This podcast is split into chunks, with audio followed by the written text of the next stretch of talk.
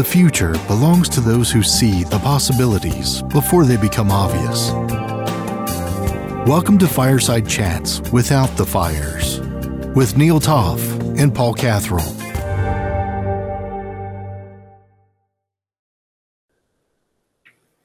This is Fireside Chats Without the Fires, Friday, February 26th, unbelievable, the end of February. And we are going to conclude this short month with some meaningful, absolutely meaningful content. We have a sensational guest today, Jim Kalbach. We're going to introduce him in just a second. Paul, I've forgotten in our last couple of episodes to lead into this. Tell us, Paul, today how you are feeling about our guest and about just generally having Podcast Friday. Yeah, Neil, I've become a little bit disappointed. You've stopped asking me how I am on a Friday. I'm buzzing. I am buzzing. Here we go. Let's get into this. We have a sensational guest, Jim Kalbach. Let's hear you. Make sure that the audience can hear your voice, and then we're going to get into the introduction. Yep. Hello, everyone. Thanks for having me on the show. Perfect. So Jim Kalbach is the chief evangelist at a company called Mural, and he is the co-founder and principal at JTBD Toolkit. What you hopefully will know Jim Kalbach for, and what you should know him for, is he is the author of Mapping Experiences, a complete guide to creating value through journeys, blueprints, and diagrams. Why is that important? Well, in our CX world, we know and hear a lot about mapping, and we're going to definitely get into mapping. But what's really great about Jim in the book, he's been highlighted in two different of these, top book lists, top must-reads. One of them is the 21 must-read customer experience books in 2021. And I got to tell you, he's surrounded by some amazing authors with some amazing titles. Definitely a prestigious list to be a part of. And this book is also part of the 10 books every CX leader should read in 2021 that was published by Qualtrics Customer XM. Follow him on LinkedIn. Check out his book. Jim, we assume you can get the book Amazon, my guess? Yeah, correct. Amazon. And there is a second edition of that as well, too. You might see two different covers out there, but the second edition was released in December. So go for that second edition, just recently updated. Perfect. So the topic today, of course, we're talking about the book. We're going to focus on his book, but mapping experiences for CX. And I have to admit that as a practitioner, so I own and operate an outsourced contact center. Paul is a manager and practitioner of customer care in the contact center. We hear a lot about mapping. It's sometimes it's a buzzword. We hear about it as we should be mapping. You should do this. The thought leaders are telling us mapping. I got to admit, total ignorance here. I've never mapped before, and so I really want to delve in and understand mapping. Tell us, top level, and for the audience that may or may not have done mapping, what is mapping and why is it so important? Yeah, sure. That's a great question and a great place to start. I think the key word there is experience, right? We have user experience, customer experience, employee experience, the experience economy. We're talking about experience being a differentiator, a competitive differentiator in our marketplaces. If that's the imperative that the businesses and teams that create those experiences have these days, we need a way to talk about experience, because in and of itself, that term is very fuzzy and slippery and even hard to define. When I give my workshops on mapping experiences, sometimes the first question I ask the group is, what is your definition of experience? And although they might have it on their business cards, right? Customer experience professionals, user experience professionals, it's kind of a stumper. What is an experience? What is a human experience? How do I define that? And the point I want to make, though, is that if that's our new business imperative and that's a differentiator and it's a fuzzy concept that it's hard for us to get our hands around, we need a way to make experience tangible and to be able to talk about it in a repeatable and consistent way, and in a way that we can draw others in our organization into that conversation as well, too. And that's what I believe mapping is all about. It's our need to understand, to get our arms around this concept of experience in a way that we can bring it into our organizations, make sense of it, and then turn that insight that we get from mapping into action. I'm going to offer this as my unofficial definition. You can blow this one to smithereens. My definition of experience is it's what takes place when you're not looking. Is that fair? That's part of it. That's part of it. You know, when I ask that question, people talk about emotions and aspirations that they have. They talk about, you know, the relationship that you have with a brand or a company over time. And all of these things are right. The thing I like about your perspective there, Neil, is that it takes place when you're not looking. The way that I would look at it is that you don't own the experience. The experience is something that the individual perceives. This is how your market perceives you. You can't design an experience. You can design for an experience, but they have the experience and they own the experience. And that's part of the slipperiness of it as well, too. Right? It's not black and white. There's a lot of gray around that word. And we can debate about the definitions and some of those, components that you brought up and some of the other ones that I brought up. But in the end of the day, we need a way that we can encapsulate our notion of an experience and make sense of it as a team. And what a map is, it's a diagram. It's a visualization of that experience. And it includes some of the components that we just talked about as well, too. So time is a big aspect of experience. We tend to not think of the word experience, by the way, as a single point in time. Like, I just took a sip of water, right? That's not an experience. The experience is us doing this podcast together, Neil, right? And there was a before. We set this up via email. Now we're doing this, and there's going to be an afterward. So typically when we're thinking of experience, we're thinking of a broader timeline. So when we map experiences, it's typically chronological, right? And we can map, literally, visually map out a chronology. And then we want to get some of those other aspects all aligned on that diagram. What are the actions, thoughts, and feelings that people have? Those perceptions that they have, that they own, that are theirs. And we want to be able to see how that unfolds over time and manage that level of experience, right? Again, that's very hard to do and very hard to talk about. Mapping makes that concrete. It makes it tangible. And it allows a group of people to literally stand around the same thing and point at it and say, we want to affect that point. There's our point of intervention. That's our trigger. So the mapping has an alignment effect. It allows people to come together, and even though they can't define the word experience as a textbook definition, they can still have the same impression of what experience means for them.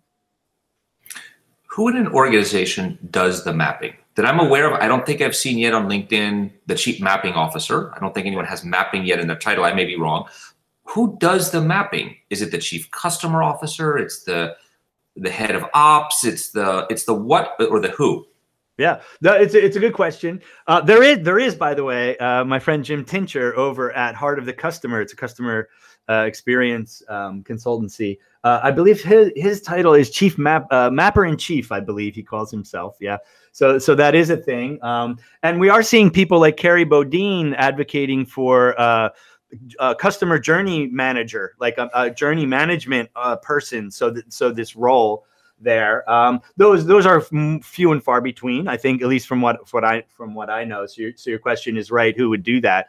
The way that I position mapping in the book is very broad. First of all, designers may want to map because they're trying to design a digital product.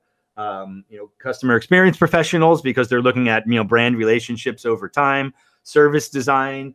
You might even have a product manager looking at their go-to-market motions and things like that. Marketing folks do it as well too. So there's a broad need to understand the word experience, and as a result, a lot of different roles might be doing the mapping. And I position mapping as something that's not a skill that's a black box, but it's something that everybody can and should be doing. So that's the first part of my answer. The second part of my answer is it's typically someone, if you don't have the title chief mapper, mapper in chief, if you don't have that title, it is typically something like a lead customer experience professional. There might be an initiative around getting a common model for the customer experience as represented in a map.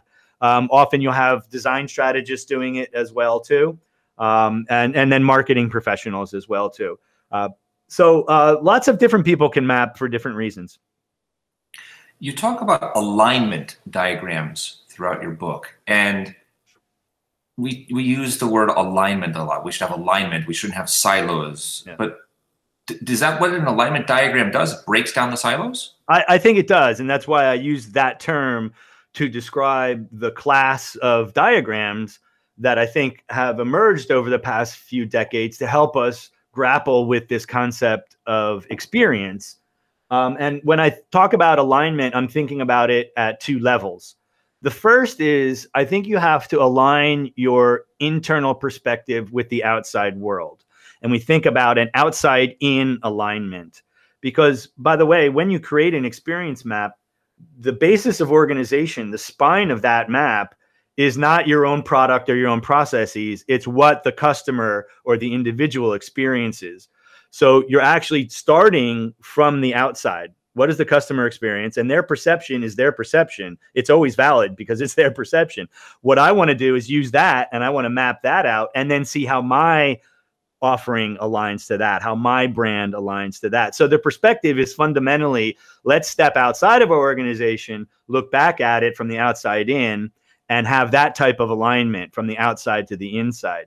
The second type of alignment that I talk about, and I just kind of hinted at this in my last answer too, is an internal team alignment as well too. Okay, now that we have this model or this view from the outside in, now I want to take my own perspective. And when I say that, I mean, you know, a design team might have a different perspective than an engineering team, than a marketing team, than a CX team, and customer success. They have their own perspectives because everybody's incentivized differently, and they have their own missions.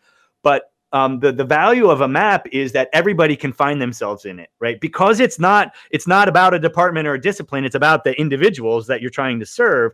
I can see where my piece of the puzzle fits in from that perspective. So you have potential alignment internally, breaking down silos, as you say, Neil. I like it.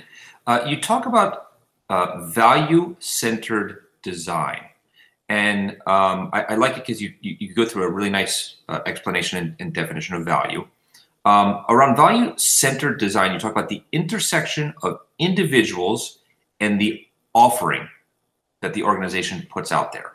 So I think that's a very, very workable definition. It resonates. I get it. I have a really interesting question for me that I think is interesting. As we start to see organizations swap out individuals for automation, for intelligence, how does that change what you're doing in mapping, and how does that trickle down either directly or indirectly in the value that we offer? And how does mapping hopefully improve that and fill gaps that may exist with the individuals? We're individuals, we're humans, we're flawed. With artificial intelligence and bots and automation, and does that get fixed with mapping? Well, it's accounted for in mapping, and I think you're right that automation and AI and things like that will shift how value gets exchanged from an organization, and then as it's perceived by the individual that's benefiting from that value. So I think the equation will stay the same. What might change is the map. In other words, how and where that value gets exchanged, because I may not perceive as a customer or consumer of an offering, I may not perceive the value of computing and processing anymore, right? Because the AI is going to do that for me. But the value that I get is something else. And it might be higher level. It might be innovation. It might be imagination. It might be emotional is the value, right? And I can map that value exchange in using the same patterns that I lay out in the book. It's just going to kind of shift what that map looks like. But I think at its core, technology won't change that model that you just referred to in value-centered design. I'd like to do, switching gears a sec to a totally different topic. I was surprised to read your view of how important employee experience is here. We hear all the time, oh, if you treat the employee well, they'll treat the customers well. And I think there's some truth to that, but there's also, I think, exceptions to that as well. What you mentioned in the book is that the best way to create great CX is to focus intently on exceptional EX, employee experience, or at least that's how I have it written in my notes, exceptional employee experience. And I thought, wait a minute, are we about to see a diagram for the pizza party and the pool table in the break room? I think clearly not, but I'm curious to know, like, how in terms of mapping does that manifest itself? Why is the employee experience so important, and how do you map that or create that as part of the overall ecosystem that you're mapping out? Yeah, sure. I think a lot of the mapping techniques that I put forward in the book apply to users, to customers, to partners, to employees as well too. So anytime you have a group of people that you're trying to understand their experience, you can use mapping as a tool and see what the exchange is between that group and what you're providing. I think when you talk about employee experience, yeah, you know, the beanbag chairs and the ping pong tables and the free bagels and stuff are part of it, but that's superficial. I think what I'm talking about is getting deeper into the purpose, into the mission that people have with them, the passion that they bring with them, their own careers, their relationships with their colleagues, their relationships with your brands. There are many, many different facets of employee experience that are as deep as the facets that we talk about when we talk about customer experience, right? And yeah, you know, I have heard, you know, claims like you mentioned, and there's data around this too, that if you have a better employee experience, that will show in customer satisfaction scores and customer experience as well too. I think what I'm suggesting is even going one step beyond, and that is actually mapping the customer experience. So what's the experience a group of customers have, to physically doing that to the employee experience in the same diagram, so you can in a very direct way see how employees, what they need to do to create that great experience, and then what you can do as an organization to enable the employees to create the great experiences for those customers, to do that alignment. And when I say physically, I mean like on the same piece of paper, on the same digital tool. What's the customer experience? What's the employee experience? Because if your own organization is putting up any barriers to its employees that affect the customer experience, you want to remove those.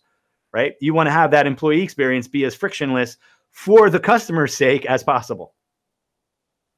Excellent answer. Thank you. Changing gears again. If my organization goes through a mapping exercise and does mapping, we're putting in quotes, does mapping, what do I get out of it? What happens? What's the result? It depends on what you want out of it. And that's the first thing, you know, I talk about. I have this chapter on setting up your mapping effort. And it's really scoping, you know, what the goals are. What's the piece of insight that you need to have, right, before you go out and do some research? Because the mapping is based on research, right? So you want to go out and, you know, talk to the people that you serve and try to understand their perception of their experience and put that down into some kind of artifact of some kind. It could be digital, could be on paper, right? It really depends on what you're trying to get out of it. But typically what you're going to get out of it is some model, some common understanding of this word experience. What I like to think about as well too is that it's not about the map, the noun. It's about the mapping process and involving others in that process. And in particular, the conversations that you can have once you have that model created, that map created. So things like workshops, I think, are very important to get that alignment of perspectives. And I'll tell you, Neil, when I've done mapping exercises, I try to invite as broad a group of people as I can. And sometimes it's the first time the marketing people have met the engineers, have met the design team, and met these other. And like in my workshop, they're like, "Hey, Jim, thanks for bringing us together. I never met the head engineer before," right? So, which is kind of representative of the effect that a map has of bringing these people together. You literally bring them together and have this conversation, right? So it's you know, the map is, it's a catalyst for a conversation. It's just a springboard into sense making, cross-silo sense making that you have to do. And you, as the map maker, you have to also be the facilitator of those conversations. So facilitation is part of mapping in my book. Literally in my book, Neil, it's you know, I talk about facilitation across a lot of it, because otherwise you have nice wallpaper, and the goal is to not make nice wallpaper. It's to facilitate ongoing conversations as well too. And by the way, those models that you create, a model of a customer experience, for instance, that can then go into a tool that then manages the experience in real time. right? So then you can take that customer journey and put it into a database-like tool, like the Qualtrics. We were just talking about Qualtrics before, like some of the Qualtrics tools, and have things like real-time NPS against each of the segments that you made into your map as well too. So it's a journey, and the mapping is part of research. It's a point in time to have a conversation, but it's also an ongoing journey. I love it. So those of us that like, you know, quotes, that love the executive summary. You said something here that was great. I think, Paul, hopefully we can do something fun with this, which is it's not about the map. It's not the noun. It's more about the verb, mapping. Less about the document. It's less about the piece of paper, the wallpaper. I think you know, it's not used, but it's about the exercise. I think it's about the exercise. Planning, thinking, designing. And getting your teams together, right? So invite the engineers to go out and talk to customers while you're doing your exercise, right? It's an opportunity for you as an organization to not create a deliverable, but to have a broader conversation around what is a customer experience for us, for our company. And it's going to be different for every industry and for every company. And you have to make sense of that as a group of people. And it's not going to happen from a document. It's not going to happen from a research report or a map. It's an ongoing conversation. The map is just kind of a centerpiece to have those conversations, right? So it's really about trying to be more customer-centric as an organization. And it's one thing. It's not the only thing. It's one thing. But it's a really important thing, I think, that organizations can do is go out and say, we have an experience that we want to understand. Let's encapsulate that. It's just a snapshot, and it's a snapshot in time. But if we can agree on that and have a conversation around that, we're more customer-centric as an organization. You give a great example in the beginning of the book about bringing people from different elements, different parts of an organization together. And you talk about, in that particular example, the people in billing. Yeah. The people in billing, all they did was just bill. They sent a document. They sent an invoice. Pay me this. What they didn't realize was the impact of that bill when it was incorrect. Yeah. And the angst and anxiety it created on customers when it was incorrect. And they had no visibility into it. Correct. And the impact that exercise had on that particular team. Correct. And you know, it's about finding those friction points that you're not aware of. And you've probably experienced those as consumers. You ever been standing at a service desk and they say, no, I can't help you. You got to go talk to another person. And it's like, and then you take a step back and you're looking at the brand name on the service desk and wait, isn't this you guys? He's like, yeah, but that's a different department. And, you know, but that's how organizations are set up. And that's how organizations are incentivized even. Like that desk is incentivized to answer those questions. And they don't have the peripheral vision into all those other parts of the organization. So you as a consumer, you're experiencing their organizational seams.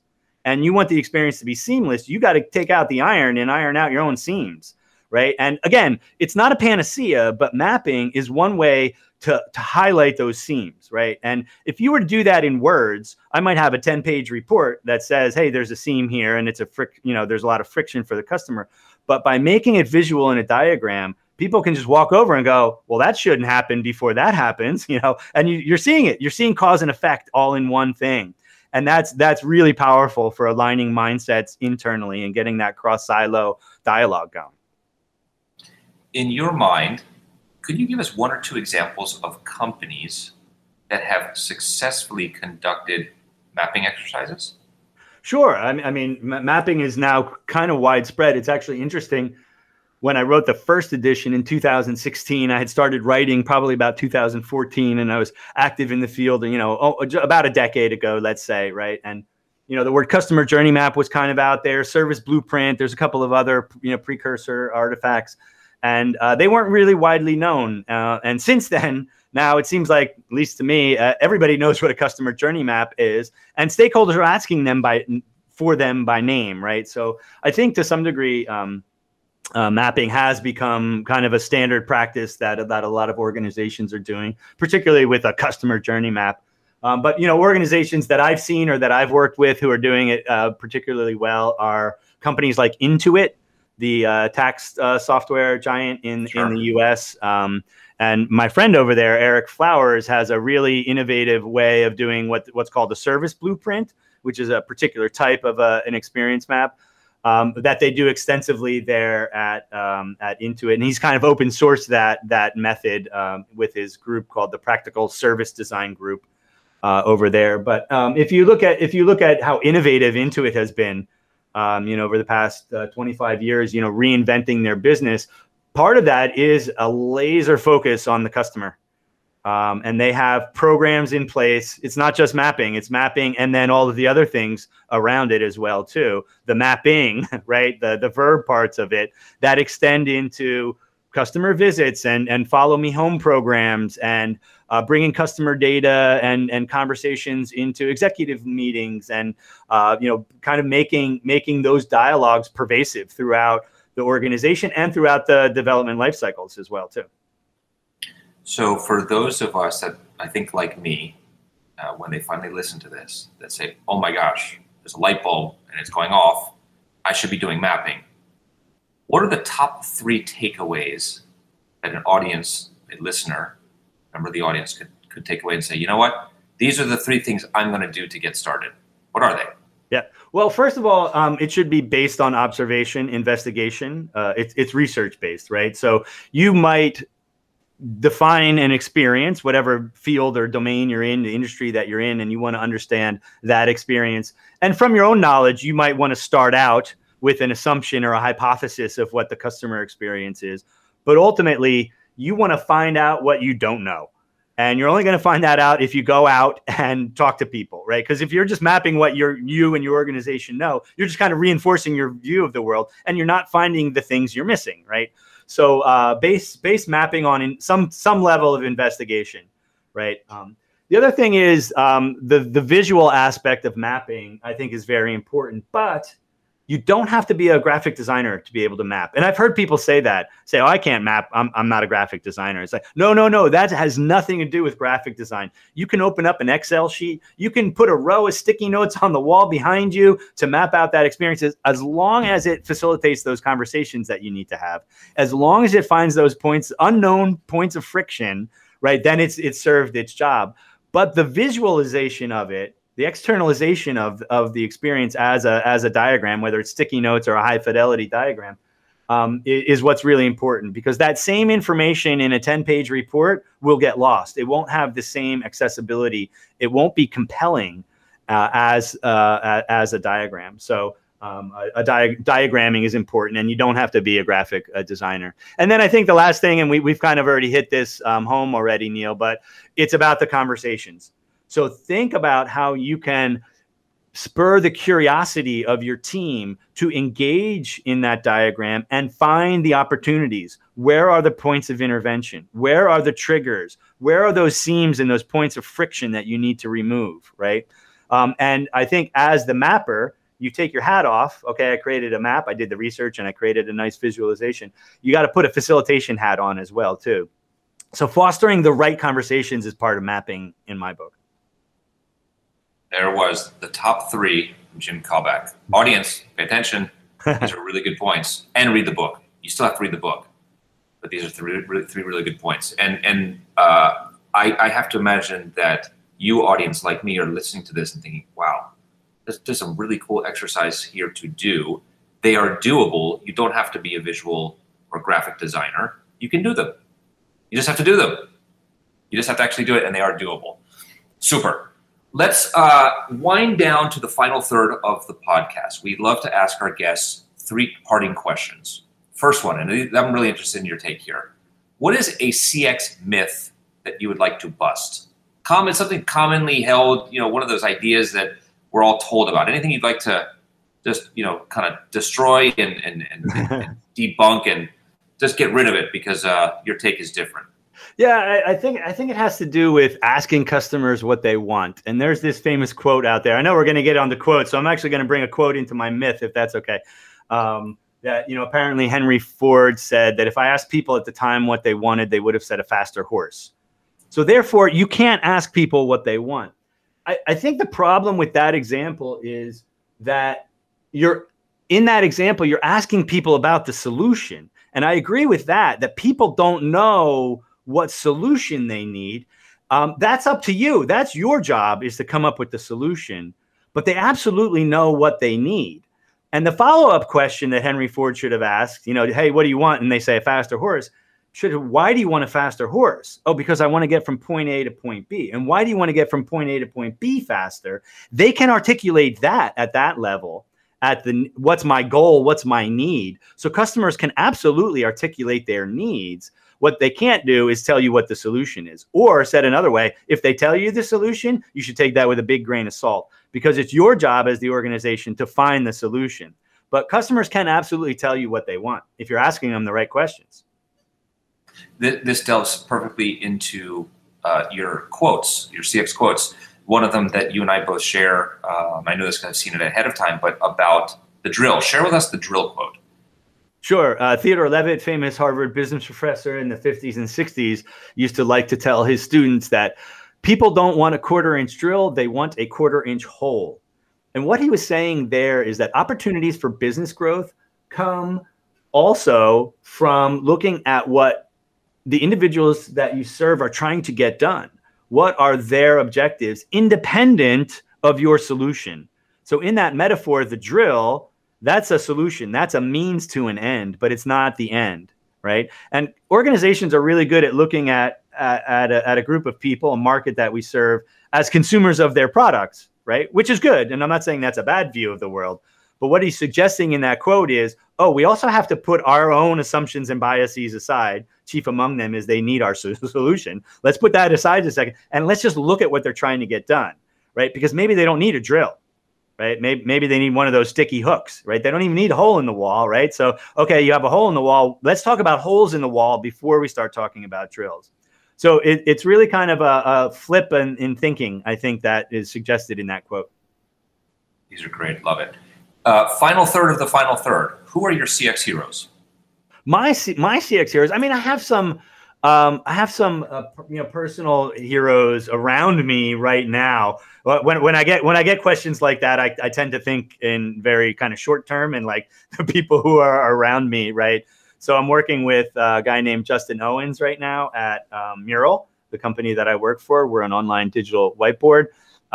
Who joined us just about a year ago, and working with him on some of our brand narratives and customer experience, how we're going to talk about it, and those initiatives.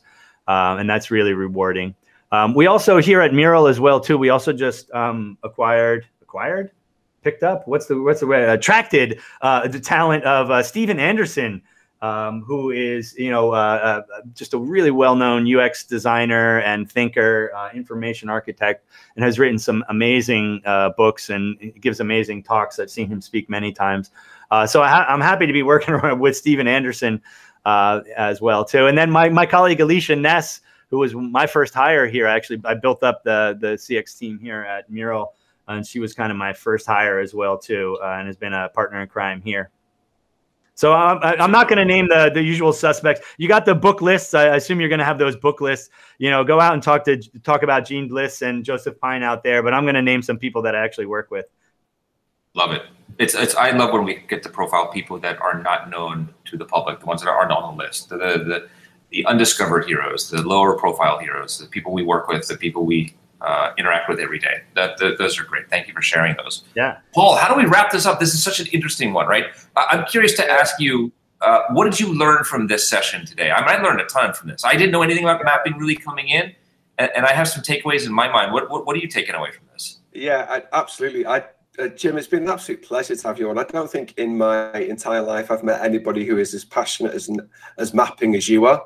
And it's really come across, and I don't mean that from a nerdy perspective. I mean the fact that you're passionate, but you're passionate with a reason, right? The fact that the benefits of mapping has, and what I loved, as Neil was saying, I'm going to take a lot from it, but I think for me the biggest takeaway is it's possible to map your employee mapping along with your customer mapping, right? And I think that's critical.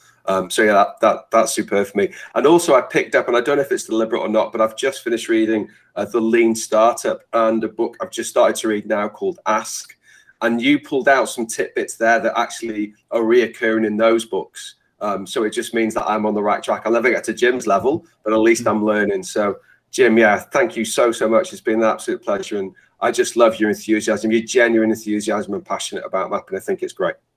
Thanks, Paul. Jim Kalbach, audience, make sure you go out and get the second edition, not the first edition. Second edition, right? The second edition is available right now, Jim? Yeah, it's out on Amazon. We had to pause the distribution of the print copies, but it's back available on Amazon. And I do have to say the print version is a lot better than the Kindle version because of the diagrams that I include in the book. So it's very, very visual. And if you're new to mapping, just thumbing through the book should give you lots of ideas and inspiration by looking at all of those diagrams. And you're going to get a better experience from the print version. Super. Mapping Experiences, a complete guide to customer alignment through journeys, blueprints, and diagrams. Jim, you were a sensational guest. Thank you for coming on. We really enjoyed having you. We all learned from this, and it was just, I knew this was going to be a great session. We're going to learn from it, but it just took it to a whole other level. Thank you so much for being part of the podcast today. Yeah, thanks again for having me. It was my pleasure. Super. Fireside Chats Without the Fires. Friday, February 26th. For those that liked this content and like our show in general, please go out, rate us, review us, go to Apple Podcasts. Hopefully, if you like it, give it a 5-star, give it a check, write a little comment or blurb for a review. We would appreciate that. Share, like, subscribe, follow, whatever you need to do on your social media feeds to make sure you continue to get this content. If you have comments, thoughts, ideas, always share them with us. We'd like to know your feedback. We've learned that from Jim. We want to ask. What are you interested in? That's the way we're going to figure out and get better and better at this, hopefully. Concluding, I am, in Paul Catherall's words, I'm buzzing as we wrap this session up. Thank you, ladies and gentlemen. Thank you once again, Jim Kalbach. We'll see you next week. This has been another episode of Fireside Chats Without the Fires with Neil Toff and Paul Catherall. Follow Neil and Paul on Twitter at Neil Toff and at PaulCat72. Podcast feedback and topic suggestions are always welcome. Thank you for listening.